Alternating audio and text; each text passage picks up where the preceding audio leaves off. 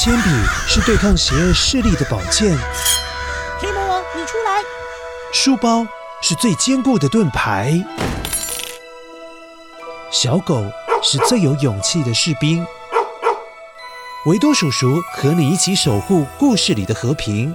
你是英勇的骑士，你是机智的公主。维多叔叔的故事欢乐车，听故事，用想象力听见我们的与众不同。嗨，乖乖，我是维多叔叔，中秋节快乐！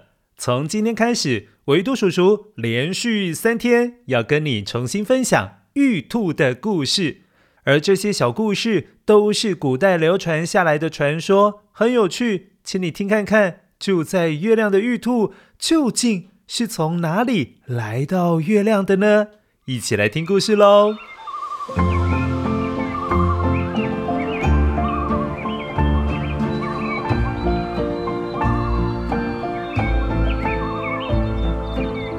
很久很久以前，当时嫦娥还在人间的时候，就非常喜欢跑到森林里去跟小兔兔玩在一起。有一天，家里自己跑来了一只兔子，嫦娥高兴极了，几乎天天都抱着兔子一起作伴。就连后来嫁给后羿，她也是带着那只兔子一起过生活。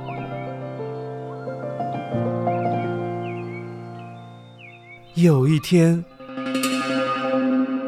当残暴的后羿获得了长生不老的仙药之后，嫦娥为了让老百姓们不要被后羿永永远远的残暴的统治，就偷偷把仙药给吃了。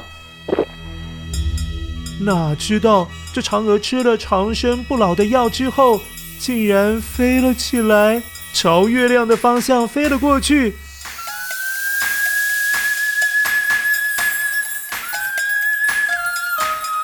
就快抵达月亮的时候。嫦娥突然想到了，哼，如果我一个人要在月亮过生活，没有人陪伴，那多孤单呀！于是，她就远远的呼唤小兔兔：“哎，赶快来，一起奔向月亮吧！”小兔兔，快来，跟着我到月亮上吧！哦，巴拉巴巴巴，我来了。因此，玉兔和嫦娥一样。其实都是从凡间升天到广寒宫的，然而他们也成为彼此在仙界最要好的朋友，真的是很特别哦。他们从人间移民到神仙居住的月亮豪宅，真的是不错耶。